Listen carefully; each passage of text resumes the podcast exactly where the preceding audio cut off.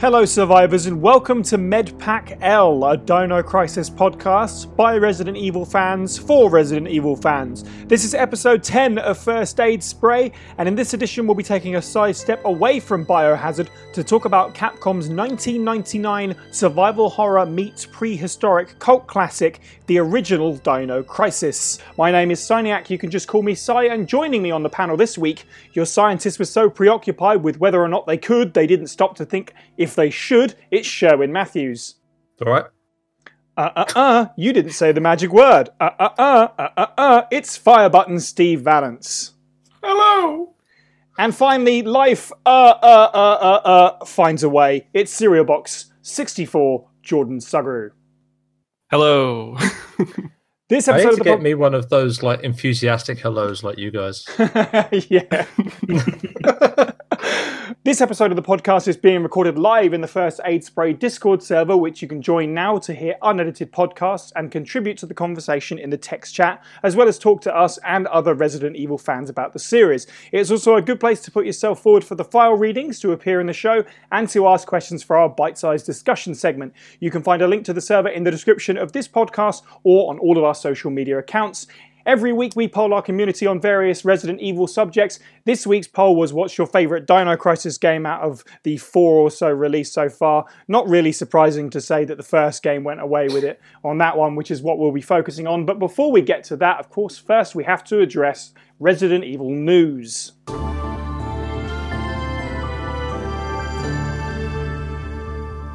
The news this week Resident Evil 5 and Resident Evil 6 are being ported to the Nintendo Switch to be released late this year. Do we have any thoughts? Yeah, I mean, this was so we talked about E3 on our previous episode, and we were all uh, uh, completely wrong, I guess, by predicting Yes. even a slight reveal of a future game. I don't think anybody anticipated more Nintendo Switch ports. I don't hate the idea in one like way that you know we've got all these games together on that great console. Also, these games come with all the DLC, which is really fantastic. Be interesting to see how their price, what that will be. But yeah, okay, I, it I makes think we can imagine it at this point, yeah, surely. it, I, I'm, I'm fairly certain it won't be great, but I mean, uh, there's a minor tweak to Resi 6. You can now use the special mercenaries costumes in the main game. oh, interesting. Okay, That that seems That's to be worth a the unique price of thing to the Switch port. Um, I'm happy for more RE5, but that's because I love I like the mercenaries in RE5. I think it's the best one. Mm. Yeah. Um, yeah, but that's literally it. I, the rest of it is just cool. It's nice to have all the games on the system except Resident Evil 3 for some reason. Um, yeah. Two and three, are, and oh, Code Veronica is also suspiciously missing, which is an odd one because that one gets has a HD version, has been ported around. So that one I think is the most suspicious. No Code Veronica. Mm. No Gun Survivor either. What's up with that? Or Gaiden. the full 3D remake is coming. Don't worry. oh man, imagine that. Um, yeah, I mean, obviously, there's not much to say uh, about this news, but uh, can we talk about the the trailer for this? It- it- Please. it, got it got a space on the Nintendo Direct, which I Hmm. thought was just strange. I, I mean, I'm not going to um, dress down Capcom's sort of lack of appearance at E3 because I, I don't recall them showing too much uh, at any of the conferences or throughout uh, throughout the event. Uh, I can kind of understand that they've had some big releases this year. Um, you know, they had Resident Evil 2, they've had Devil May Cry. It was the Uh, Monster Hunter DLC, I think, was the only other thing. Yeah, that's the Um, only thing I can yeah. think of. Yeah, so so obviously a fairly kind of muted appearance at E3, which is kind of uncharacteristic for Capcom, I think, to find. Um, but when when that trailer came up, and I, I almost feel it almost feels dirty to call it a trailer. it feels more like a commercial Mm. because it just doesn't the same thing. it doesn't have that prestige. Um, no, no, no, no, because like a trailer is like it, it's actually revealing something sort of substantial, right? Okay, yeah. but that that literally felt like a TV spot. Yeah, Um, and the thing is, the lead up to it, the lead up to the actual reveal of the news that you know some old ports are coming to the Switch again. Um, it, it really did feel like they were going to show something else, and Yes. and even the lead in by um, you know, by the host of the direct was making it seem like maybe there was an actual announcement, Hmm. not just a port. I, I don't know. Did anybody was- else get that feeling? Yes, it was very up and down, wasn't it? Well, I didn't expect them to introduce anything at all, and then we cut to a spooky mansion with people going in it to play their Switch, and they're playing a port of a game that's already out. Like, so I was thinking, oh, are they advertising the ports that came out two weeks ago, three weeks ago, whenever it was? This is strange. And then, boop, right at the end, they're like, oh, by the way, five and six being ported as well later this year. It was just all over the place. Very strange, and like you say, just really weird for them to highlight such a a minimal thing in such a strange way. It was yeah, it's very odd. The least spooky Resident Evil. mainline exactly, spooky games. mansion, and here's Resident Evil five and six. Um, I would I would say if there is anybody that is interested in picking them up on the Switch, um, I would say that Capcom uh, are known for you know being quite participant in sales. Um, so uh, you know a lot of these games, at least digitally, will kind of go down in price, um, and also on just about every console that multiple Resident Evil titles have appeared digitally, Mm. they usually go on sale in a bundle after a certain amount of time. Mhm. So if you're wrestling with the idea of, of picking up uh, quite a few of these games, it might be worth waiting for for a sale because I am almost certain they will do something like that. And at the moment, the value isn't obviously fantastic because there's so many other places that you can pick up those games for much cheaper. Yeah, and like you say, when these come out, there'll be seven games ported on the system. That's a nice little package that will uh, probably get bundled together. And it's not really a terrible way to play something like Resident Evil 6, which speak what you like about the quality. There's quantity there in terms of um, content. There's a, there's four campaigns and all this extra stuff. So it's a game that you can play sort of bite size on the go. So eh, it's not a terrible idea. And now, reading the file Doctor's Journal from Dino Crisis, Carl from Evil Pixel, who you can find on YouTube at youtube.com forward slash evil pixel. It's easy to unleash any kind of power. The real task is keeping the power under control. The improvement of the initializer ignition device has enhanced energy efficiency to the maximum. Despite that progress, we've been unable to advance the development of the stabilizer safety valve since the accident that happened three years ago. The third energy theory will surely alter human history drastically. But as long as there's an uncertain element regarding the control of this power, even if it is only 0.1% of a probability, my work will be nothing but a terrible failure. The restraining power of the stabilizer we used in tonight's experiment was insufficient. The area affected by the excess energy is estimated to be a radius of 3,300 feet. The result of tonight's experiments may please the military people in a sense. The giant creatures that emerged just after the experiment have given me much inspiration. The most important thing to do right now is to leave here safely. As soon as I finish analyzing the data, I will evacuate via the bottom floor.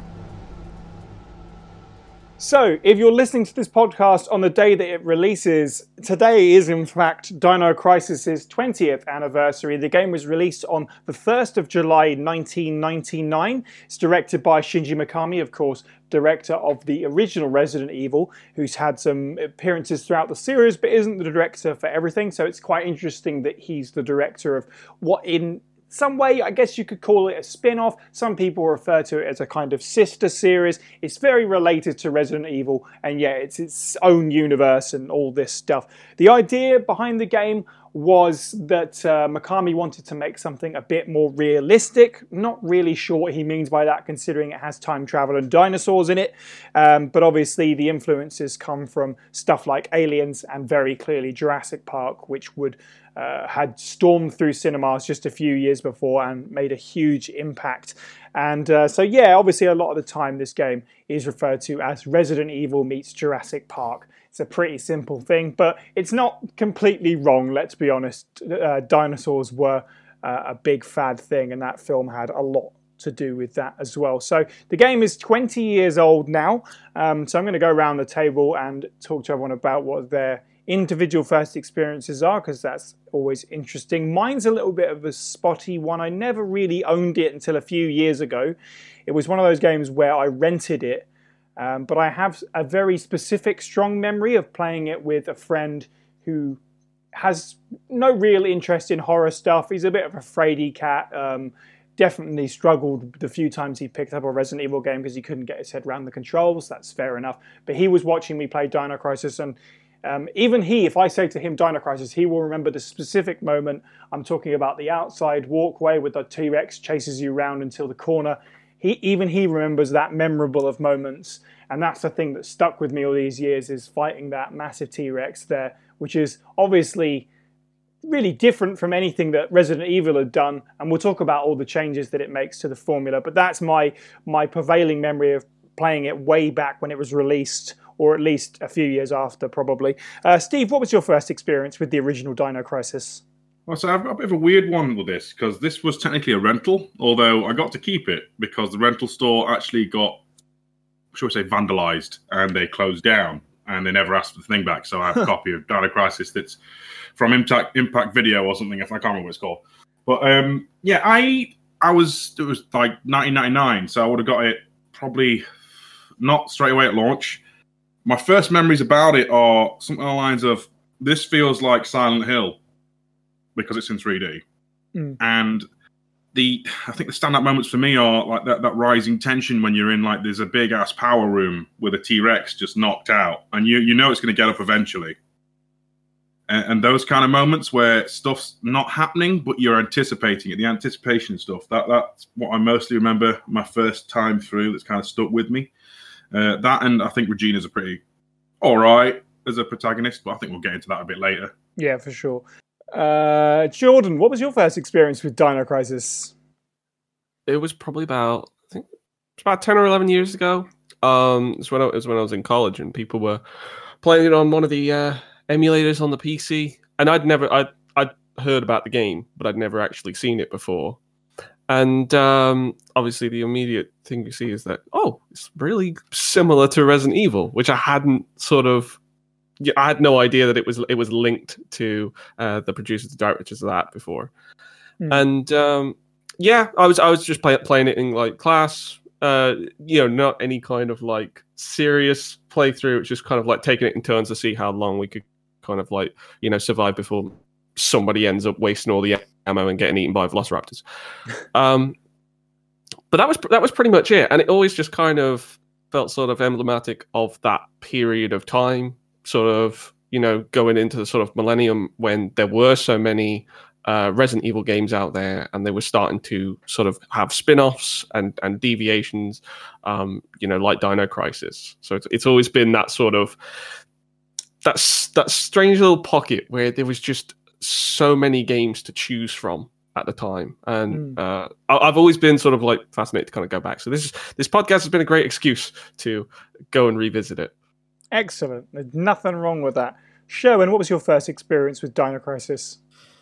So if I go way back, uh, I actually played Dino Crisis when it first came out, uh, way back to launch, and it was kind of cool. It was this awesome game which kind of appeared when everyone was waiting for the next Resident Evil game, um, which fit a nice sort of window. Um, and in terms of the actual gameplay itself, it was really interesting to see some of the stuff it did that was very similar to Resident Evil, but at the same time, sort of really spun it on its head or introduced new flavor to it to kind of give it a different feel. Which I'm, I'm, I was I have extremely fond memories of the game, um, which I played it again recently in preparation for this. And there's a few things that have shifted around, but overall, I'm still very positive about it. It was a good game. Excellent. Yeah, it, you're right about the time that it came as well, because obviously there was so much going on in that period in general, but for Capcom specifically, we it's it was before Resident Evil 3 even happened. Um, I think my experiences with the Resident Evil series at that point was two, and I might have played the first one, but I'm not even sure about that. I may have played the third one slightly. So this was it wasn't that weird just to be like, oh, okay, they made a, a Resident Evil game, but with dinosaurs, because it was quite early on in a way. But there were so many games in development, which is why I think it's interesting uh, that Mikami chose to direct this one, considering how many projects are floating around and, and sort of being cashed in on with the success of Resident Evil, with how many projects they're working on of a similar type. We'll talk about what it does differently with gameplay, but first we might as well start with the story. Um, does anyone have any, you know, sort of strong opinions about the story, the pacing of the story? Uh, Sherwin, why not back to you? Sure, I, I, I kind of like. I always bounce back to Dino Crisis as this awesome. The way I think of it is, it's like this awesome little B movie.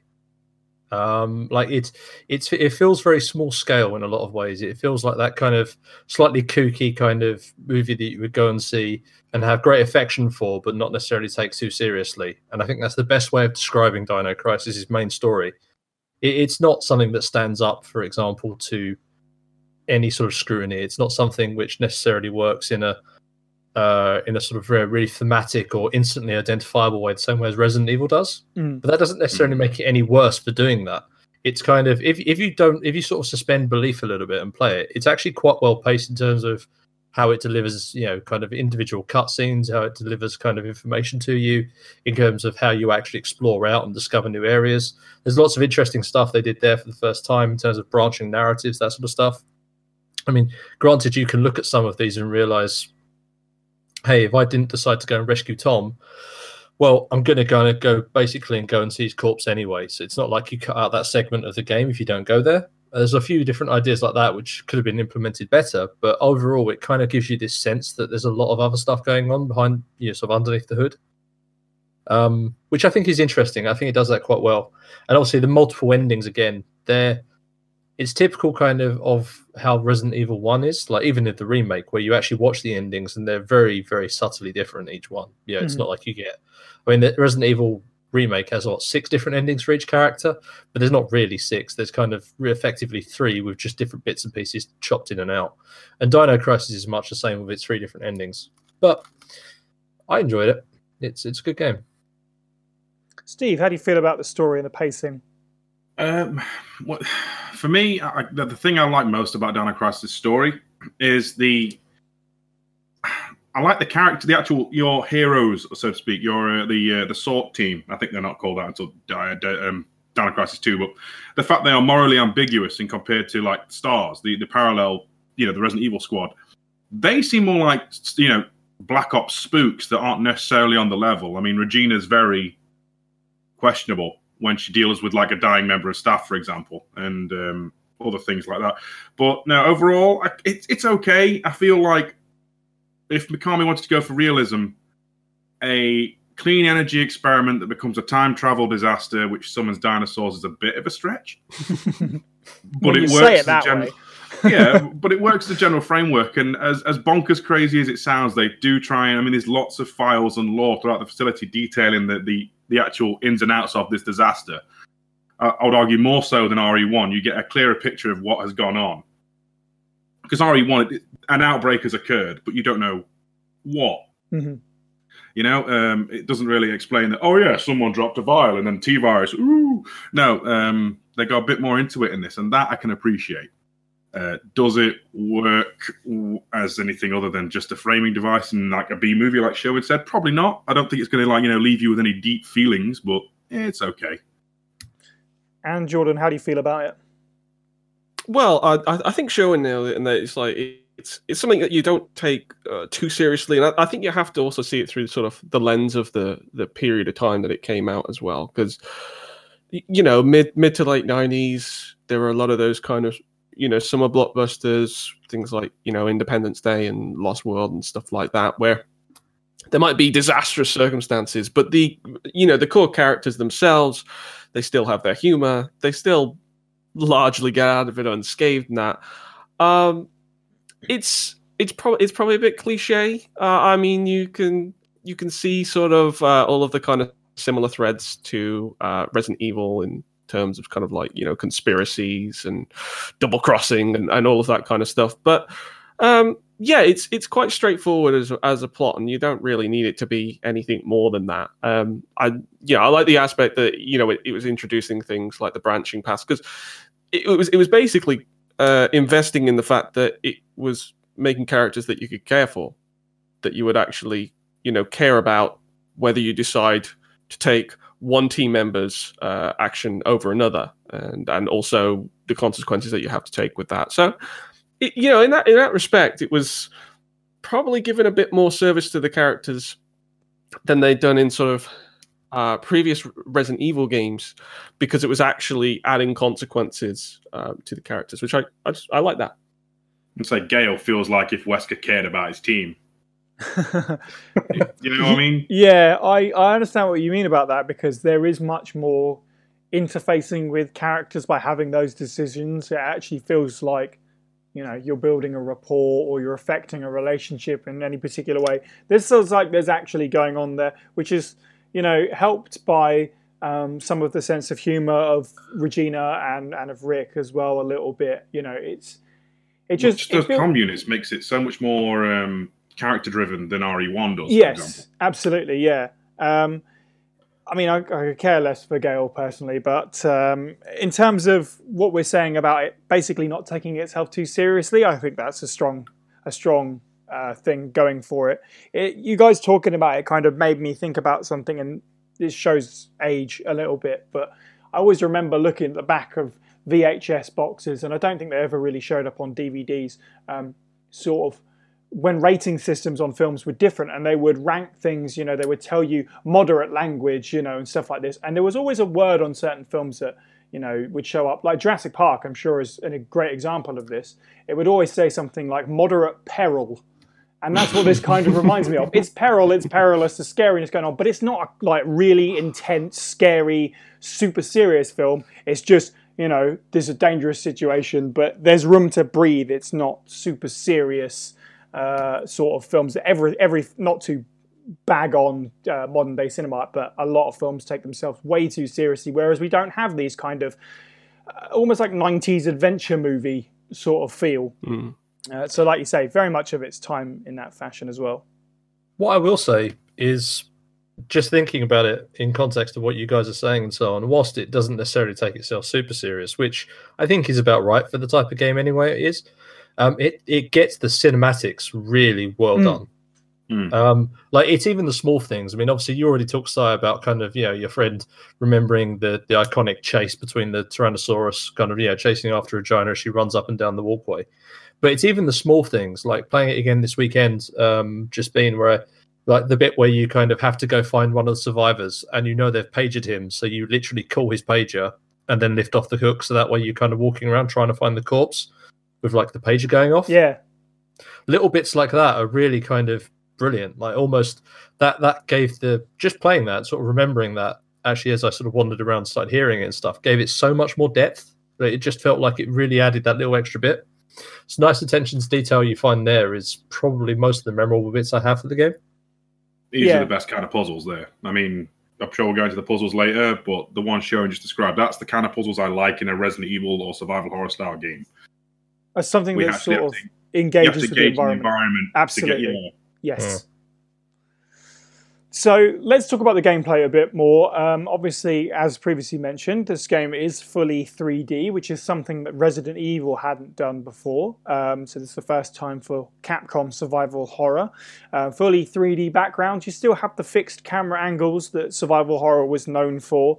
Um, but the camera will sometimes track with the character, especially one of the sort of earliest moments of the game uh, when everything is kind of a, a rising tension and a, and a mystery. You've got a few of those camera angles to help emphasize that as well. Um, there's various other bits and bobs as well. You can move whilst shooting. Admittedly, I think it's just back and forwards. There's no strafing or anything involved. Uh, which is something that the Resident Evil series wouldn't do until Outbreak File 2.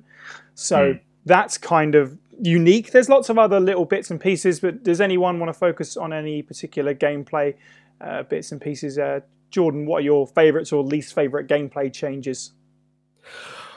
Well, talking about like the environments, obviously, you know, it's it's in full 3D, which was one of the interesting things which I kind of like picked up on the first time I ever saw Dino Crisis. It's kind of like, oh, it's like Resident Evil, but there is this 3D aspect. Obviously, by that point, there'd been plenty of Resident Evil games that had 3D environments, but because I knew of the time period that this came out, I knew that it was fairly Yeah. special. Um, I, I I like it in some ways, and then I I, I don't like it in other ways.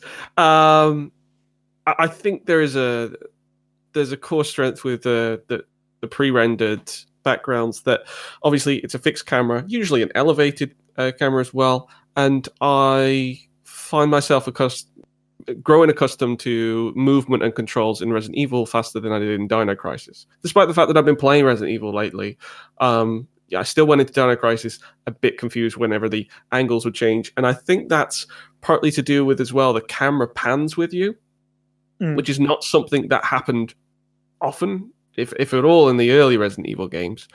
Um, so that threw me off a little bit, and I think obviously there is a certain amount of detail that is lost in the externals whenever uh, you, know whenever you're outside um, the environments don't look as as busy as they they could. I know you're uh you're, you're on an island i think.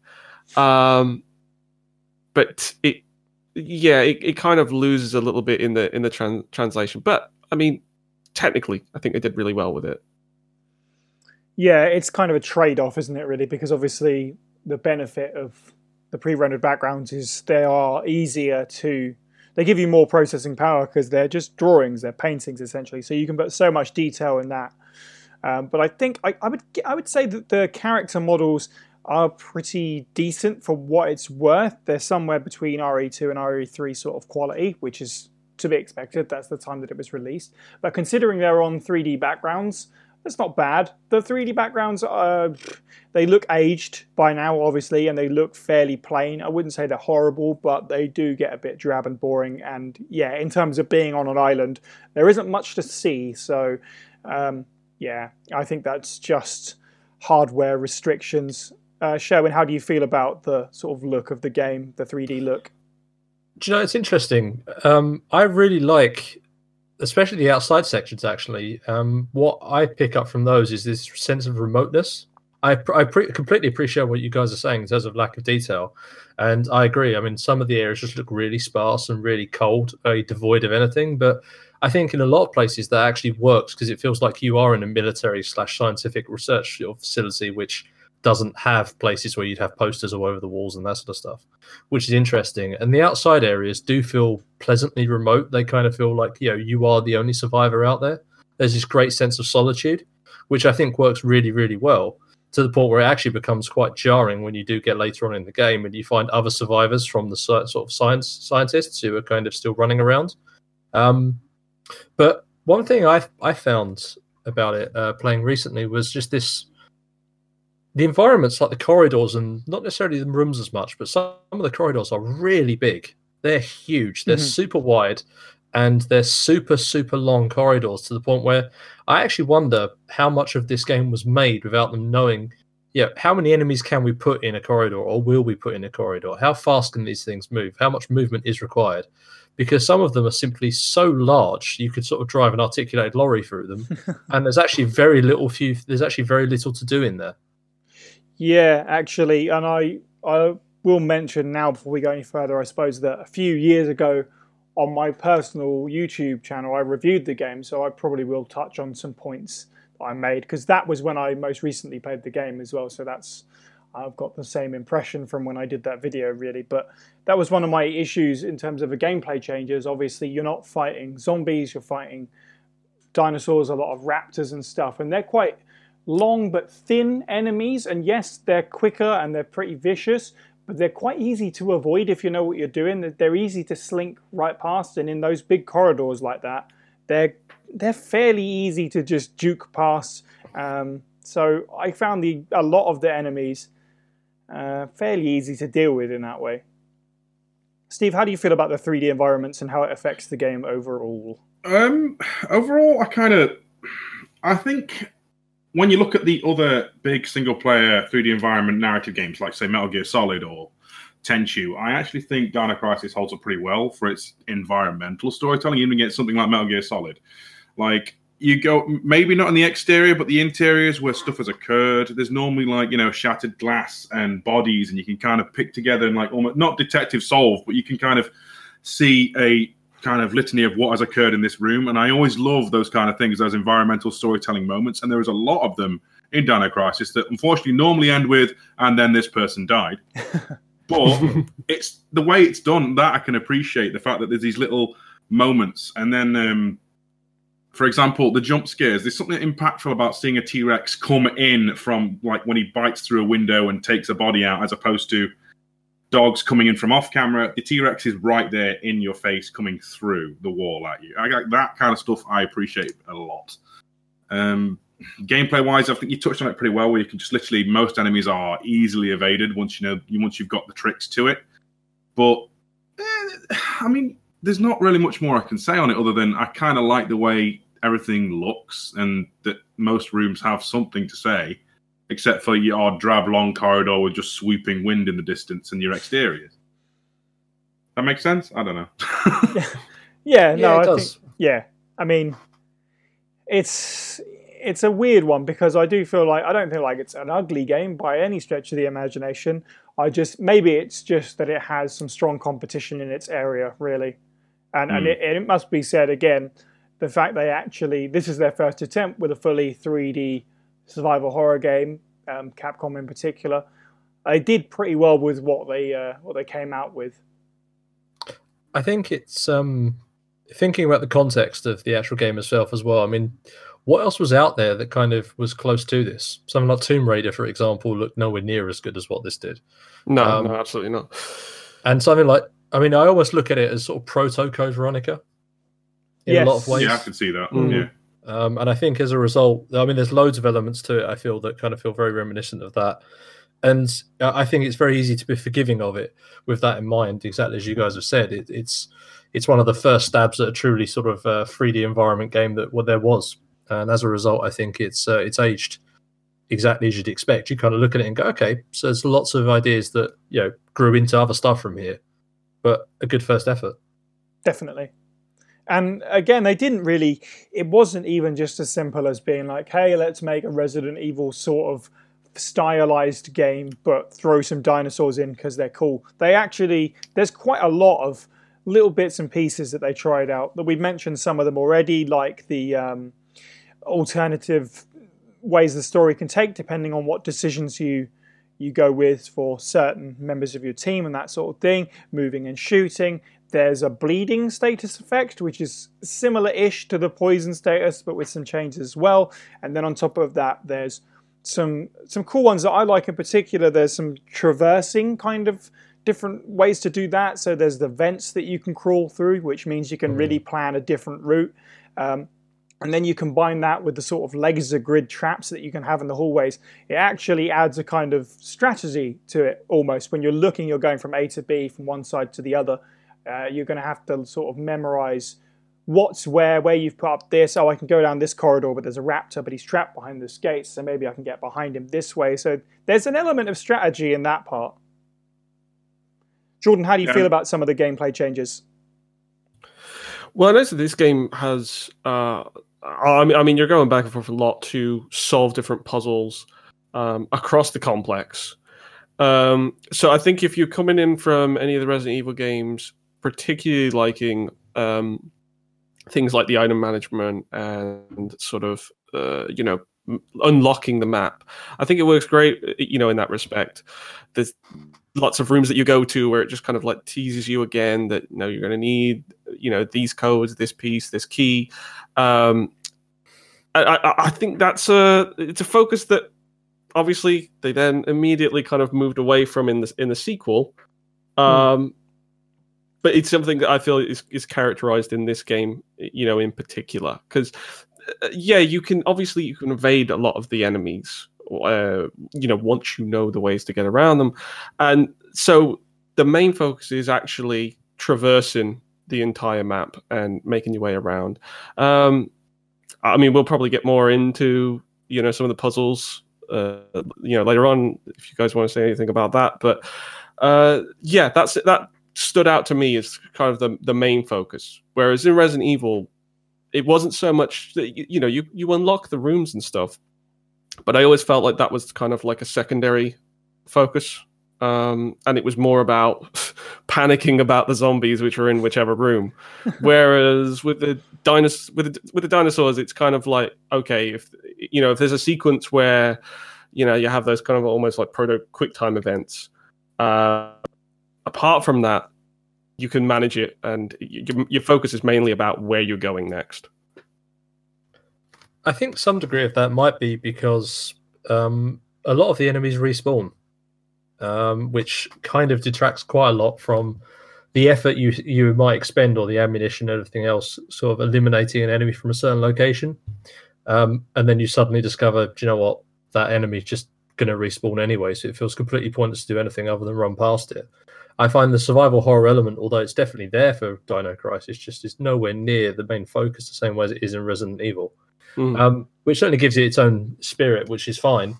Um, but it's just a slight shame. I mean, that combined with a slightly clunky menu system is enough to kind of make me think that I actually want to be playing this game and running around from different location to location rather than actually spending any time in menus or as you know as little time as is possible really Yeah, that, that Hmm. makes sense. Steve, how do you feel about the sort of exploration side of this game?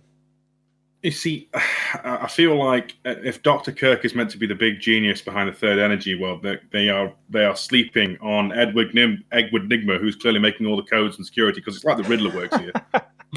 I mean, they those uh, codes and passcodes and the backtracking, and then uh, did, have you all played the real survival mode from Resident Evil Remake? I'm, I'm assuming you may have I'm aware.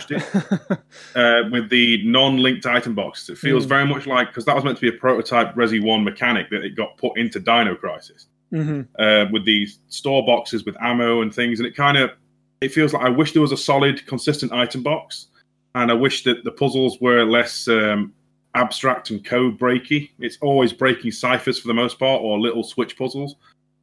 Uh, aside from obviously the, the somewhat brilliant one that Sherwin mentioned earlier, which is like you know the fingerprint puzzle and the pager and stuff. That part of the exploration really bogs it down for me. And uh, but in contrast, the tranquilizing stuff and the fact that your baseline enemy is not a slow shambling zombie, it is a raptor, which if it gets hold of you, can rip you apart. You know, it can make you put into bleeding status, which then draws. I think that like either makes things approach you faster or aggroes them a little bit more, I believe so. and yeah, obviously diminishing health as well. Kind of like it, you know it, it, that is cool, and the whole trapping things behind laser grids also cool. But I think the way you mitigate, like Sherwin says, the whole respawning, I think that's what the trank darts are really for because I don't think they respawn if they've just been knocked out, Mm. and that for you know it falls into the whole ammo conservation thing because you obviously you have uh, like I think at the end of the game it's a pistol, shotgun, grenade launcher. Is that right? Yep. And you got to you got to save all the good bullets for the bigger things, so you don't want to be wasting them on raptors.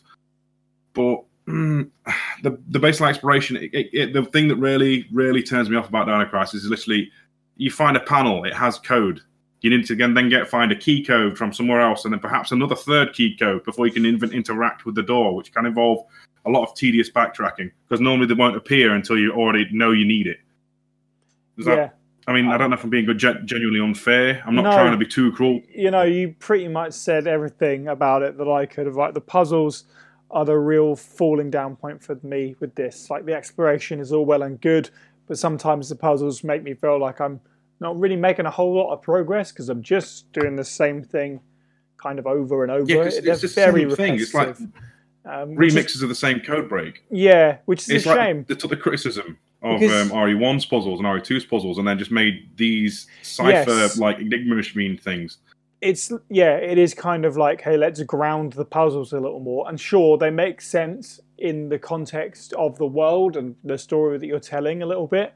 But that, unfortunately, that yeah, that just makes them boring. Um, you mentioned a few of the other parts there that I do like, like the tranquilizer, and even sort of like the the non-connected item box is an interesting idea to mix it up and make it feel like a different game. As cruel as it kind of is, it's a, one of those Mikami cruel gameplay ideas, like the invisible zombie mode and all this.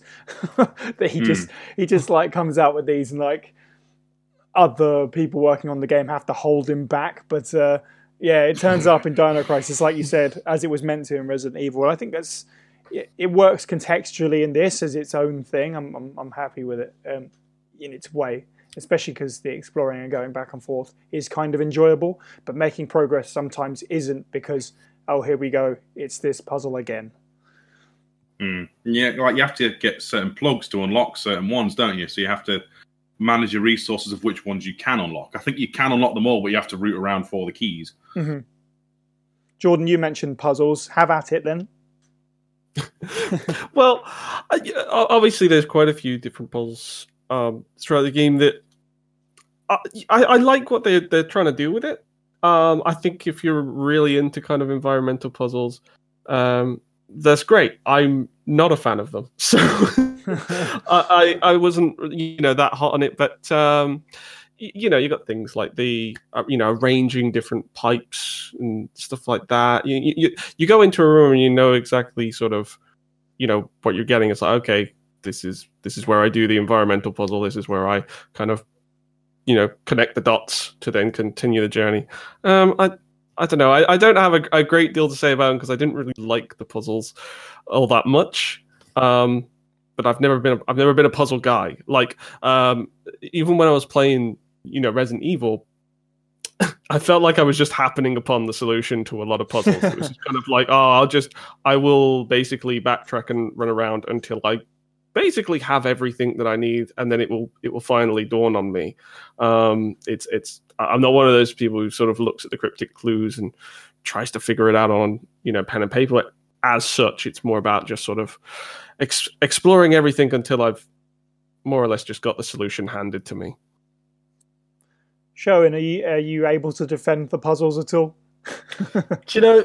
I can a little bit. Um, I think that it's it's interesting when I did um, when I researched researched um, didn't really have to do that much effort, but when when I actually thought about a lot of the puzzles in Resident Evil Two back when we were making the board game, a lot of those puzzles actually boil down to get item A and take it to location B, and that's pretty much it. There's not actually that much in terms of that there's very few things where you're pushing the statues around on like the first floor, for example, or second floor, sorry, uh, to kind of get the uh, to get the red gem, that sort of stuff. There's very few things like that. Most of them are take thing from one place to another, whereas Dino Crisis actually gives you puzzles that, yeah, if, if it's your thing, then you've definitely got something to do. You can access that panel, and then at that point, you've then got to solve another further puzzle, rather than kind of just something that's a bit more um, or a little bit less involved which I found quite interesting. And yeah, appreciate that a lot of them are the same, but that's not necessarily the end of the world because if anything, that kind of ties into that realistic kind of vibe they were going for with a dinosaur time adventure game. Mm-hmm. Uh, which was yeah, which is kind of that idea that hey, we're in a military facility. They are going to have the same type of lock system for every single door because that's how that works. Um, plus, and we should never down, we should never try and downplay at all. Dino Crisis has, bar no other game I've played, the best selection of sound effects for when you are actually solving puzzles I've ever encountered. um, it really does, like that DDK unlock really does feel satisfying when you finally get it. It's a lovely noise. no, um, that's fair enough. and that's the primary defense I have. I no, think... the whole narrative making sense thing about code lock. So that, I, I can concede that makes a lot of sense yeah, it's just a shame that it's sometimes too much realism um, is not not always the best option, is it? Really, and you are playing a video game, so it's you got to get that balance. Yeah, about dinosaurs and time travel. You have to have some point where you go, "This is too much." yeah, like whoa, whoa. time travel, uh, fine. Uh, Dinosaurs, yeah. fine. No, this has to be a realistic lock for this door. Yeah, like I have to back off. Jarheads won't understand this. We have to war war whoa. We need to back off. That's not how that works. yeah, I, I, mean, yeah. To to its credit, who whoever designed these, um, you know, clearly liked that aspect and was uh, uh, probably spent a lot of time thinking about the kind of security measures that a complex like this would have. But uh, yeah, it ends up just kind of feeling a, a little bit too much of a, a you know a formality to the actual spectacle of the game. Mm. I mean, the highlight I think is the part where, and you guys, again, there's massive spoilers here if someone hasn't played it. Sorry, but um, it's like I, I love the bit where you're kind of trying to escape from Doctor Kirk, uh, Doctor Kirk's first sort of uh, lab, as it were, which somehow is supposed to be his lab, but is actually nowhere near his actual lab. Um, and kind of Rick says, "Okay, I'm going to send you the code you need to unlock the vent." But then does it through this obscure sort of card flipping mechanic instead of just going, yes, press A, A, B, B, up, up, down, start, and you're fine. instead of doing that, he's just like, I'll hide this behind these cards that are moving around, Regina. I know you're going to die if I get this wrong, but it seems fun, right? And you're like, no, just tell me the code. like, but there we are. And now, reading the file Researcher's Memo from Dino Crisis, Petros Iwano, who you can find on Twitter at Petros of Sparta. Kirk has been hiding everything from the researchers recently. In a demonstration of solidarity, the Base 1 lab area staff have decided to investigate what Kirk and the military personnel are up to. As a start, we managed to set a wiretapping device at the PART storage area, where they've been holding the meetings. The device is sound activated and records automatically. It also can play back the recordings. It may be the best way to come up with some clues. We need Kirk's ID card to check the generator. We already know his registration number. It's 31415. All we need now to forge his ID card is his fingerprint data.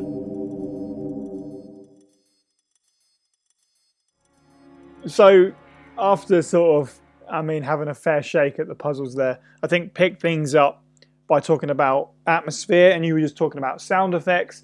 The sound design for the game all round, I think, is pretty positive, from dino yelps to weaponry. Uh, voice acting is kind of a mixed bag. I always think Gail sounds like he's incredibly bored and just wants to go home. But yeah, the other two members of the team are much more entertaining to listen to, and their back and forth is pretty cool. Um, Regina is essentially Jill, but with the sense of humour, which is nice. Um, the music as well, I thought it's, it's again a mixed bag. I don't really rate any of the sort of It seems to action stuff. It's The first you get into the game, it gets worse. Mm, well, yes, just because it, I think it's amping up, and whoever, oh, well, I mean, it's the same composer, I suppose, throughout the game, but they- obviously their strong suit is not the sort of pumped up action sort of orientated pieces. Um, the stuff that sticks with me is the the slower atmospheric music uh, from the beginning and the save room theme and stuff like that. So some of those are really good, but also some of them are just kind of a jumble and a mess.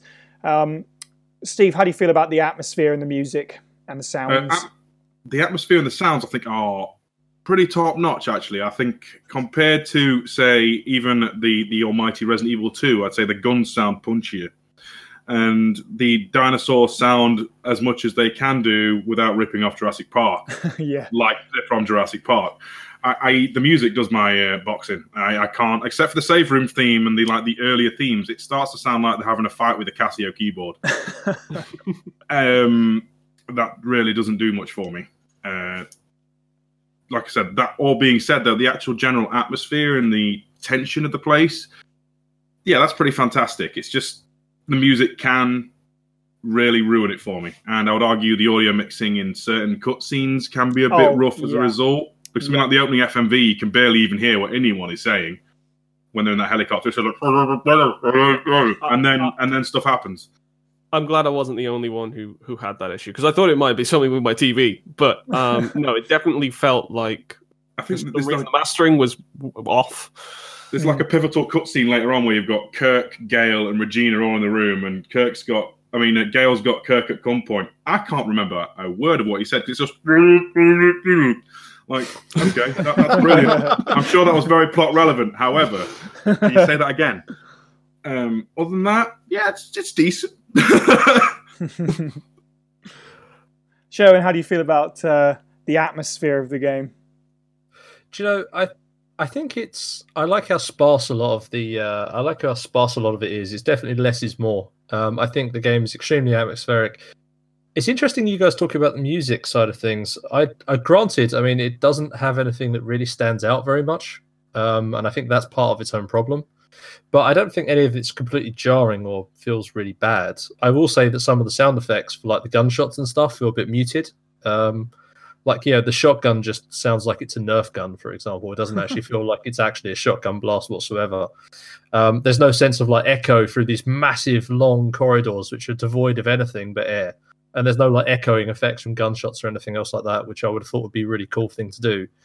Um, yeah, I'm not saying we necessarily have to go to Resident Evil One kind of hallway sort of levels, but yeah, a little bit more would be good. But um, yeah, overall, I think that's kind of fun. It's interesting, just quickly touching back on the atmosphere because it kind of crosses over into this. Was like it's not the soundtrack. Sure. Um, I think the actual Gail and um, and Rick characters are based on the two Resident Evil characters that didn't make it into Resident Evil One in the end.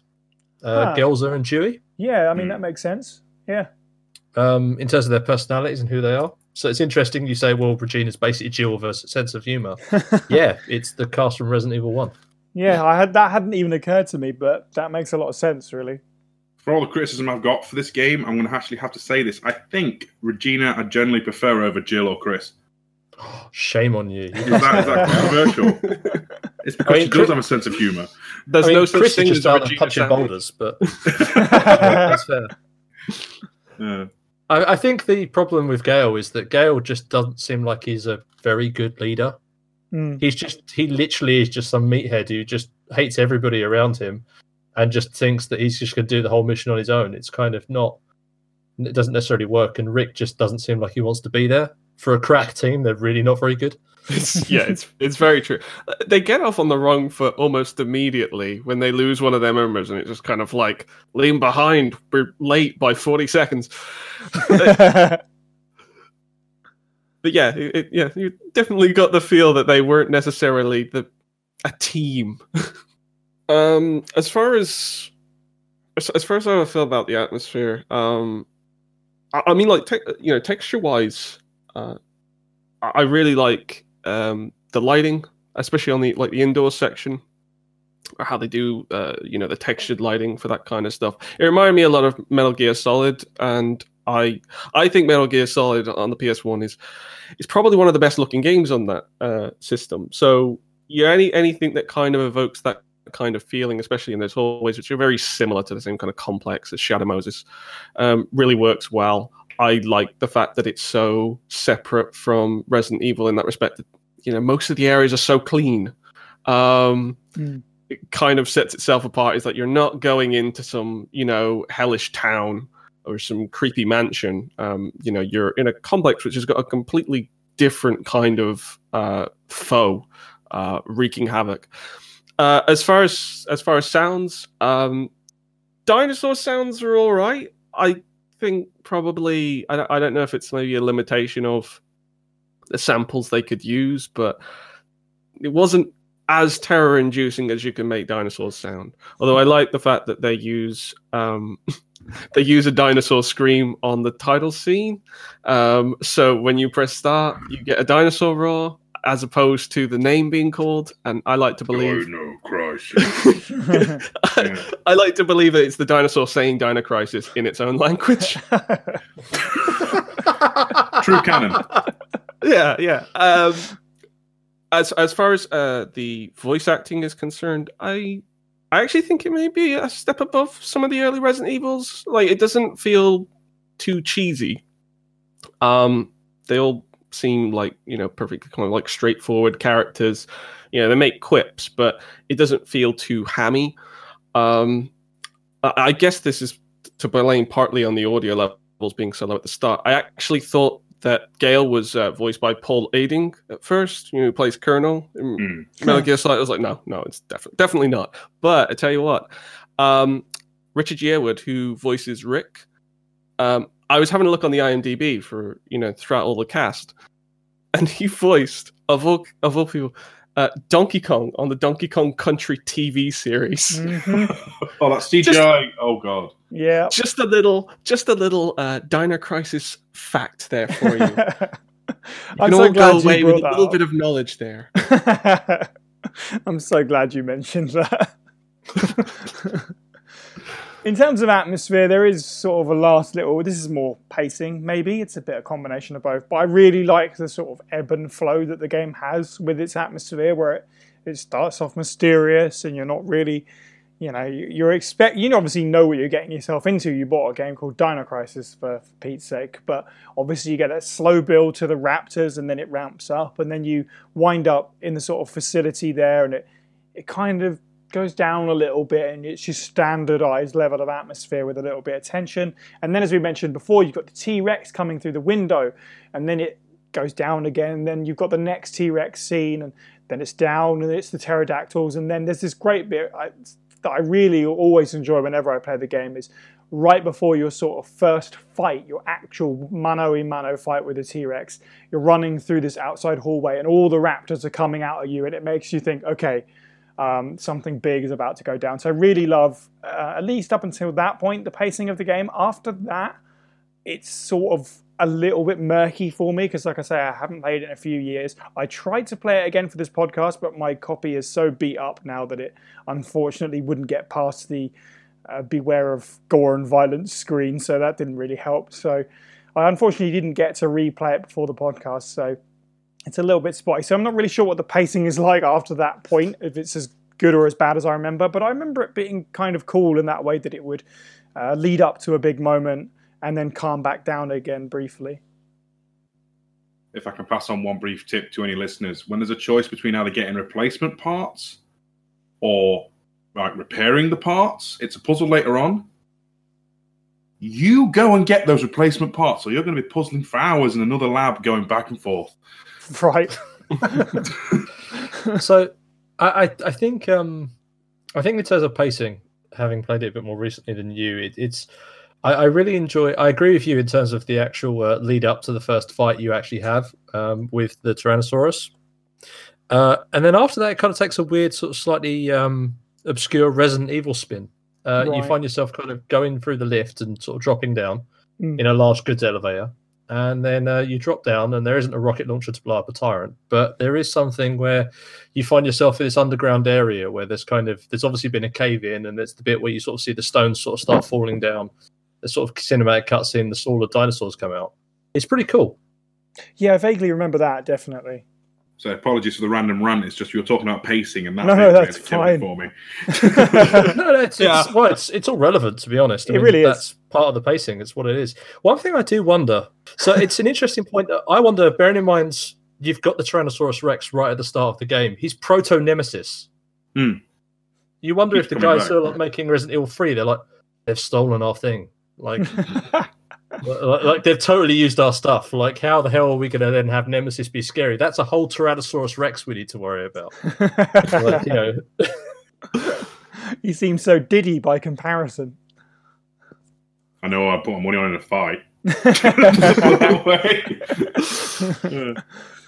So, since you talked about playing it recently, Sherwin, I suppose uh, we'll wrap up talking about recent experiences. How do we feel the game holds up now? If we have played it again recently, obviously, like I say, I haven't, so I can't speak to it. Obviously, I played it a few years ago, and I felt that it aged interestingly. It's one of those games that very obviously it's old, and as Sherwin you mentioned, some of the menus are really clunky, and there's a few gameplay elements that just really sort of bog down the experience, but there's enough sort of interesting little attempts at um, unique gameplay experiences that it's worth checking out for that. I, like we said, the pacing, at least in that sort of first half or whatever it is, is really good.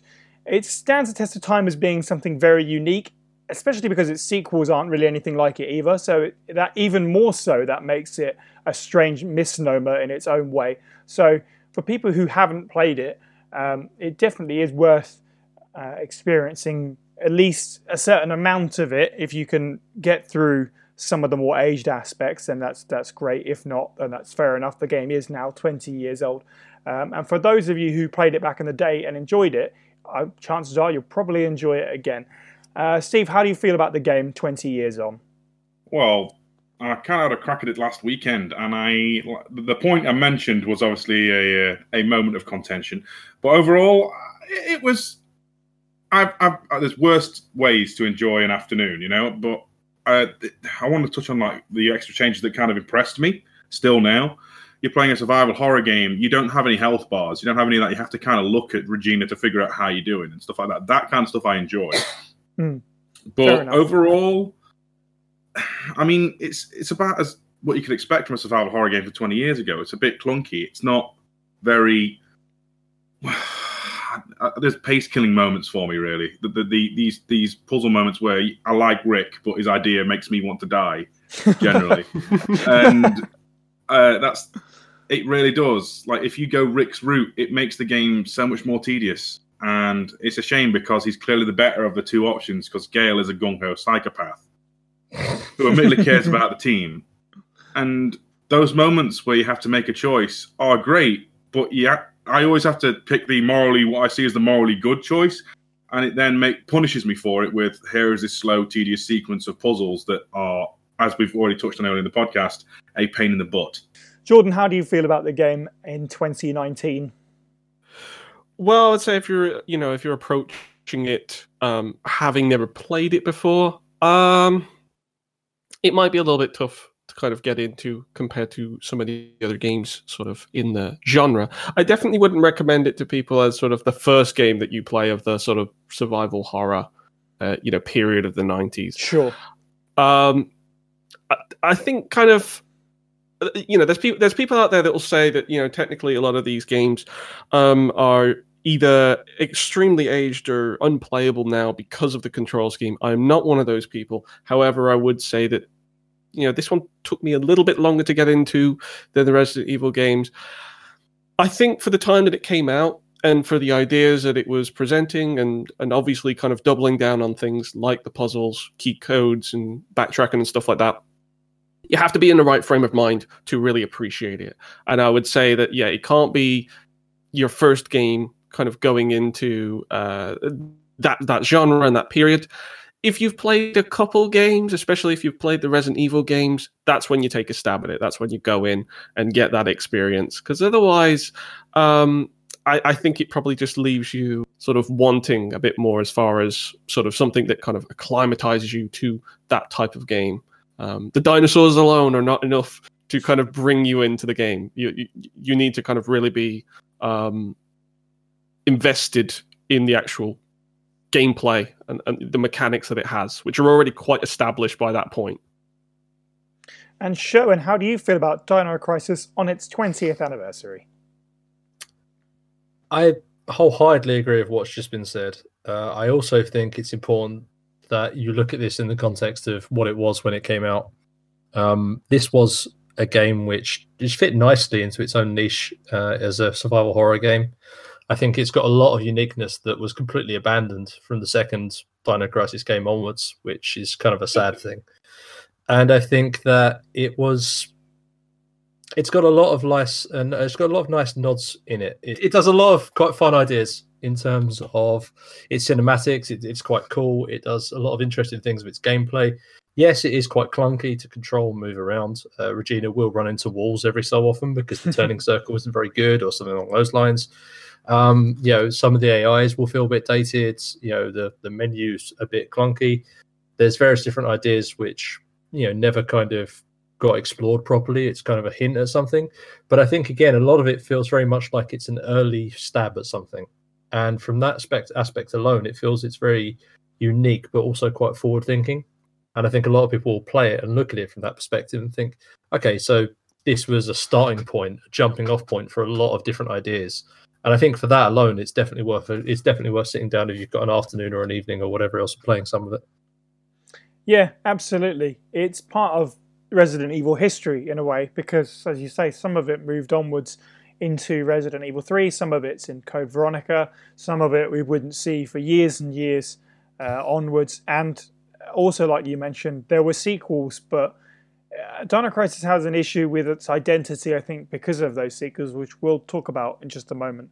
Um, so this is unique in the Dino Crisis series. It's unique overall in what um, the broad Resident Evil uh, series, including stuff like this.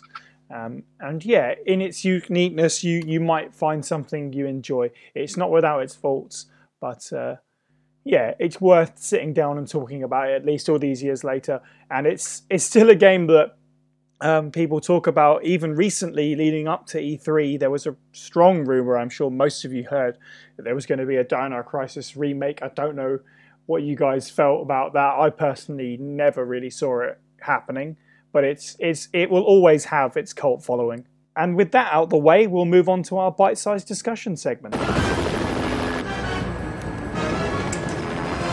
Was a real dinosaur. Are you from the rescue team? Now, Shinji Mikami, creator of the Biohazard series, presents all new suspense, all new panic.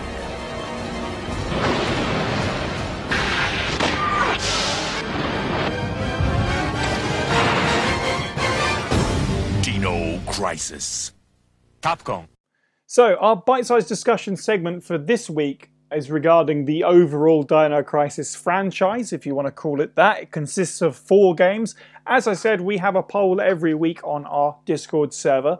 Uh, Dino Crisis 1 got the majority of the votes, Dino Crisis 2 got a look out as well. There's also Dino Stalker, which is part of the Gun Survivor franchise, and there's Dino Crisis 3. I don't believe anyone here has played Stalker or 3. 3 is a really hard game to get your hand on these days because it's not backwards compatible. Uh, on on the Xbox sort of gaming platform, so you need to have an original Xbox to play it. I've, I think I have a copy of the game somewhere. I just my original Xbox is in my parents' loft. So maybe one day I'll, I'll put aside an afternoon to try out dinosaurs in space. But uh, I've only played the first game, so I have to say that my favourite is obviously that by default. And I've seen some of Dino Crisis 2, um, but I haven't played it, so I can't really say. So by default, my favourite Dino Crisis game in the franchise is the first. But I want to know what you guys think about the uh, at least the first sequel, Dino Crisis 2, which is very different. Uh, Jordan, how do you feel about Dino Crisis 2? Do you prefer it over Dino Crisis 1? So it's it's an interesting one to kind of you know jump to straight after kind of playing Dino Crisis One. Mm. Um, I picked up both on the US uh, PSN for the for the for the PS3. For some reason, they're not available in the UK or Europe. Um, Strange move, but okay. Um, yeah, they they went in an entirely different direction, and I don't hate it. Um, I, I think obviously if you were really into the, the the first game, you'd be a bit puzzled why they made this direction. But to me, it almost felt like um, another one of my favorite uh, game series is is ActRaiser. I absolutely loved the first ActRaiser game, uh, which was a mixture of side-scrolling uh, action and sort of top-down RPG, sort of almost RTS uh, like controls. Mhm. Um, and when they went to the second game, they completely got rid of the latter part, and they just really kind of they they focused on the action and just made it more about going from level to level. And um, that's almost what it kind of feels like with with Dino Crisis 2. It's like they've kind of streamlined the experience. Uh, I mean, when I first played it, I actually started laughing because I, I mean, you're in like maybe the first two or three minutes of the game, and you have already slaughtered scores of velociraptors, like just shotgun to the face every time. And I really didn't feel like I was playing a, a game in the same series. I felt like I was actually playing um, like an arcade title, um, and I didn't. Like I say, I didn't hate it Uh because there's actually lots of positives to to it. I mean, it's a much more sort of like engaging experience from from the get go. It's obviously it's it's a completely different approach. Um, there's there's still other elements to the game, like there's you know different things like multiple paths, but it's all focused on scoring systems. It's all it's all focused on you know how many combos you can rack up, which then lead to points, and points lead to you, uh, you know, buying more ammo or upgrading um, your weapons and stuff like that. This, uh, you know, at least when you start, you don't get any kind of impression that this game is going to be anything to do with survival horror. Uh, um, it almost feels like the survival horror is for the velociraptors, not for you. Definitely, I agree with that. um, but no, I, I, I actually kind of came away with it with a very, a very positive feeling. If I was to choose one over the other, I would go with Dino Crisis 2 purely because I think it stands out more on its own, and it doesn't obviously have to be um, sort of aggressively compared to Resident Evil and kind of held up to that standard. And I also just like the fact that they just they did go a bit crazy and just try something try something out that was slightly different with the formula. Um, and it made me wonder if you know what would it be like if they ever actually tried that sort of properly with Resident Evil, like in that kind of same time frame, and also making it feel like uh, you know an arcade style you know shooter. So almost like if they'd made the Mercenaries minigame into its own game at the time with like yeah, all the arcadey elements like buying Yeah. upgrades. That could have been kind of interesting You're nicking actually. all of my things. there was a um, th- uh, there was I think it was a Dreamcast game, and it might have been an arcade title as well. I cannot remember it um, off the top of my head, but it was a zombie game that was that that, that was sort of um, you know from a fixed angle like Resident Evil, but it was an arcade uh, zombie shooter. And um, oh, that was that was the other thing it reminded me of. Was reminded me of Smash TV. Um, you're kind I of can going from that. section to section, and um, I, I don't know. There was something just strangely hilarious about going from Dino Crisis One, which is very purposeful in its pacing, and you know it's got things like bleeding mechanics. You have to pay attention to the character, make sure they're all right. There's all these uh, different aspects you have to think about in regards to keeping your character alive. And then in Dino Crisis 2, it's literally walk off the screen and the game is congratulating you for how many dinosaurs you've killed. Here's all your points. Here's your combo bonus and stuff like that. Tonally, completely different. So, in our in that poll, the person that voted Dino Crisis Two is actually in the podcast. So, Steve, you prefer Dino Crisis Two as well, then? uh, uh, see, I, I was going to be more of a balanced take, but since Jordan has literally took all of my things, um, yeah. Uh, trying to think, like you said, Si, yeah, it's like playing the mercenaries, but there's a really, really hokey narrative attack. And the game kicks you in. You're, playing as some meathead who's completely unlikable, but he starts with a 200 round shotgun. and, and, you're running through these honestly stunning, beautifully like pre-rendered. Like, this is the last pre-rendered Resi, well, uh, uh, Resident Evil style game on the PS1, and it still looks fantastic. Mhm. And you know, you're sprinting through hordes of monsters. The, the the narrative is stupid. I think it's um a city has traveled back in time, but it's actually traveled far into the future. And the future where they traveled to, they brought dinosaurs from the past to the future. Yeah, it's that kind of that kind of bonkers. But it, it, it keeps going from set piece to set piece with different characters, with a score mechanic like Mercenaries. And you get to play as both Dylan, the boring blonde Morton, and Regina, who's amazing and gets a, a light light machine gun. She's just tearing through raptors and T Rexes and God knows what else. It's it's a blast. As an actual survival horror game, complete garbage. but but as an action game, it's almost like this is the Resident Evil Five of Dino Crisis games. Um, I want it's it's an experience. I would honestly say that Dino Crisis Two is much more replayable than Dino Crisis One. While I know a lot of people are going to prefer the tension atmosphere of Dino Crisis One, like Jordan said, Dino Crisis Two is much more okay with just going crazy and doing its own thing. It's And- funny actually because uh, when I a few years ago I sat down with a friend who also knows the Dino Crisis franchise and he owned the first two games and we played some of the first ones together and we reminisced about our time playing it and uh, you know back in the day and all this sort of thing and we both enjoyed it but he was more excited to put a Dino Crisis 2 and play that again and he lost himself in that and, and I was watching it like I don't really know what's going on but he was so excited to replay that game again so further your point there I mean, you can you can run and shoot. You've got little defense weapons, like you can bring up a random firewall. You can spray mines everywhere. It's it's bonkers. The- I mean, the first gun you get that's not the shotgun is like a weird Tesla ball. It's it's it's nuts. Well, Sherwin, are you also siding with the other two? What do you feel about this, or are you going to go Ugh. classic survival horror? I, I, I, yeah, I can't possibly side with either of you two. My God, I despised the sequel when it came out. Uh, It was a real battle to go through.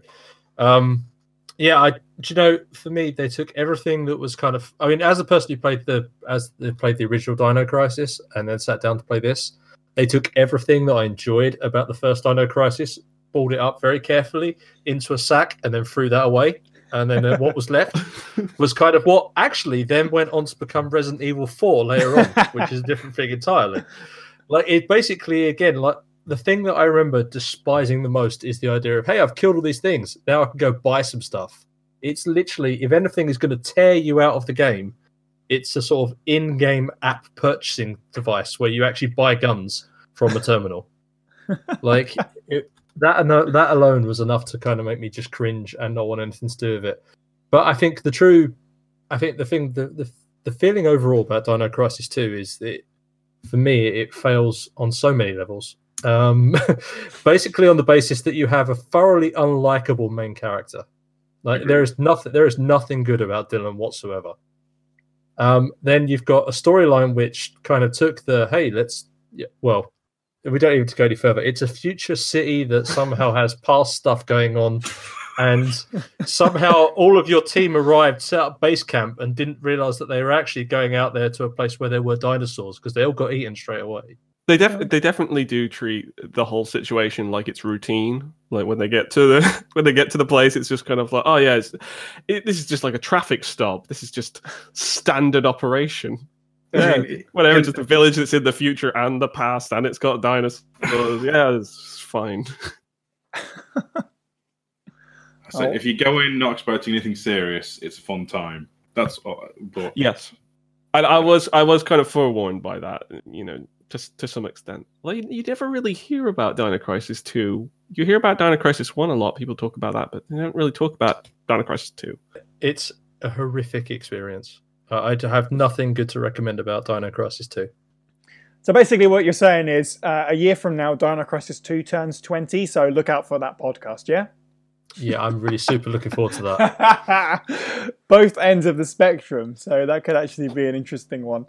Okay, well, nothing else remains for me but to thank our contributors. If you'd like to be part of the show, then please look into auditioning for our file readings. One way to get in touch is to email us at faspraypod at gmail.com. But of course, the best course of action is to join our Discord server, where you can also ask questions for the bite sized discussion, discuss Resident Evil with us and other fans, and listen to the podcast live as it's being recorded. The link to the server is in the description of this podcast and also on our social media profiles.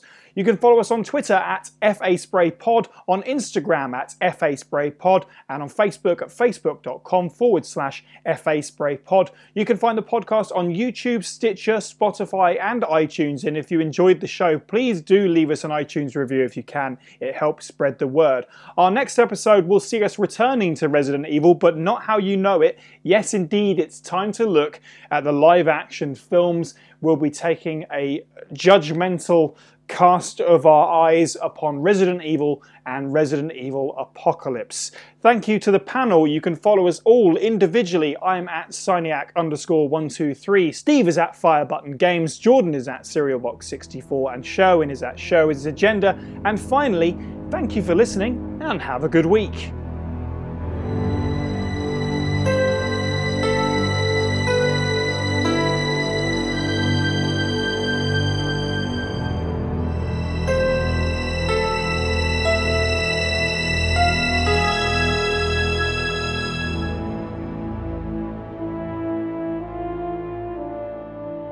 It's the Fast and Furious Seven of Resident Evil games. Sure. what? right. Massive ensemble cast, crazy set pieces. Oh, you're not wrong. You're not seeing it. Al- also, also Chris Redfield starts to look more and more like Paul Walker. Oh, God.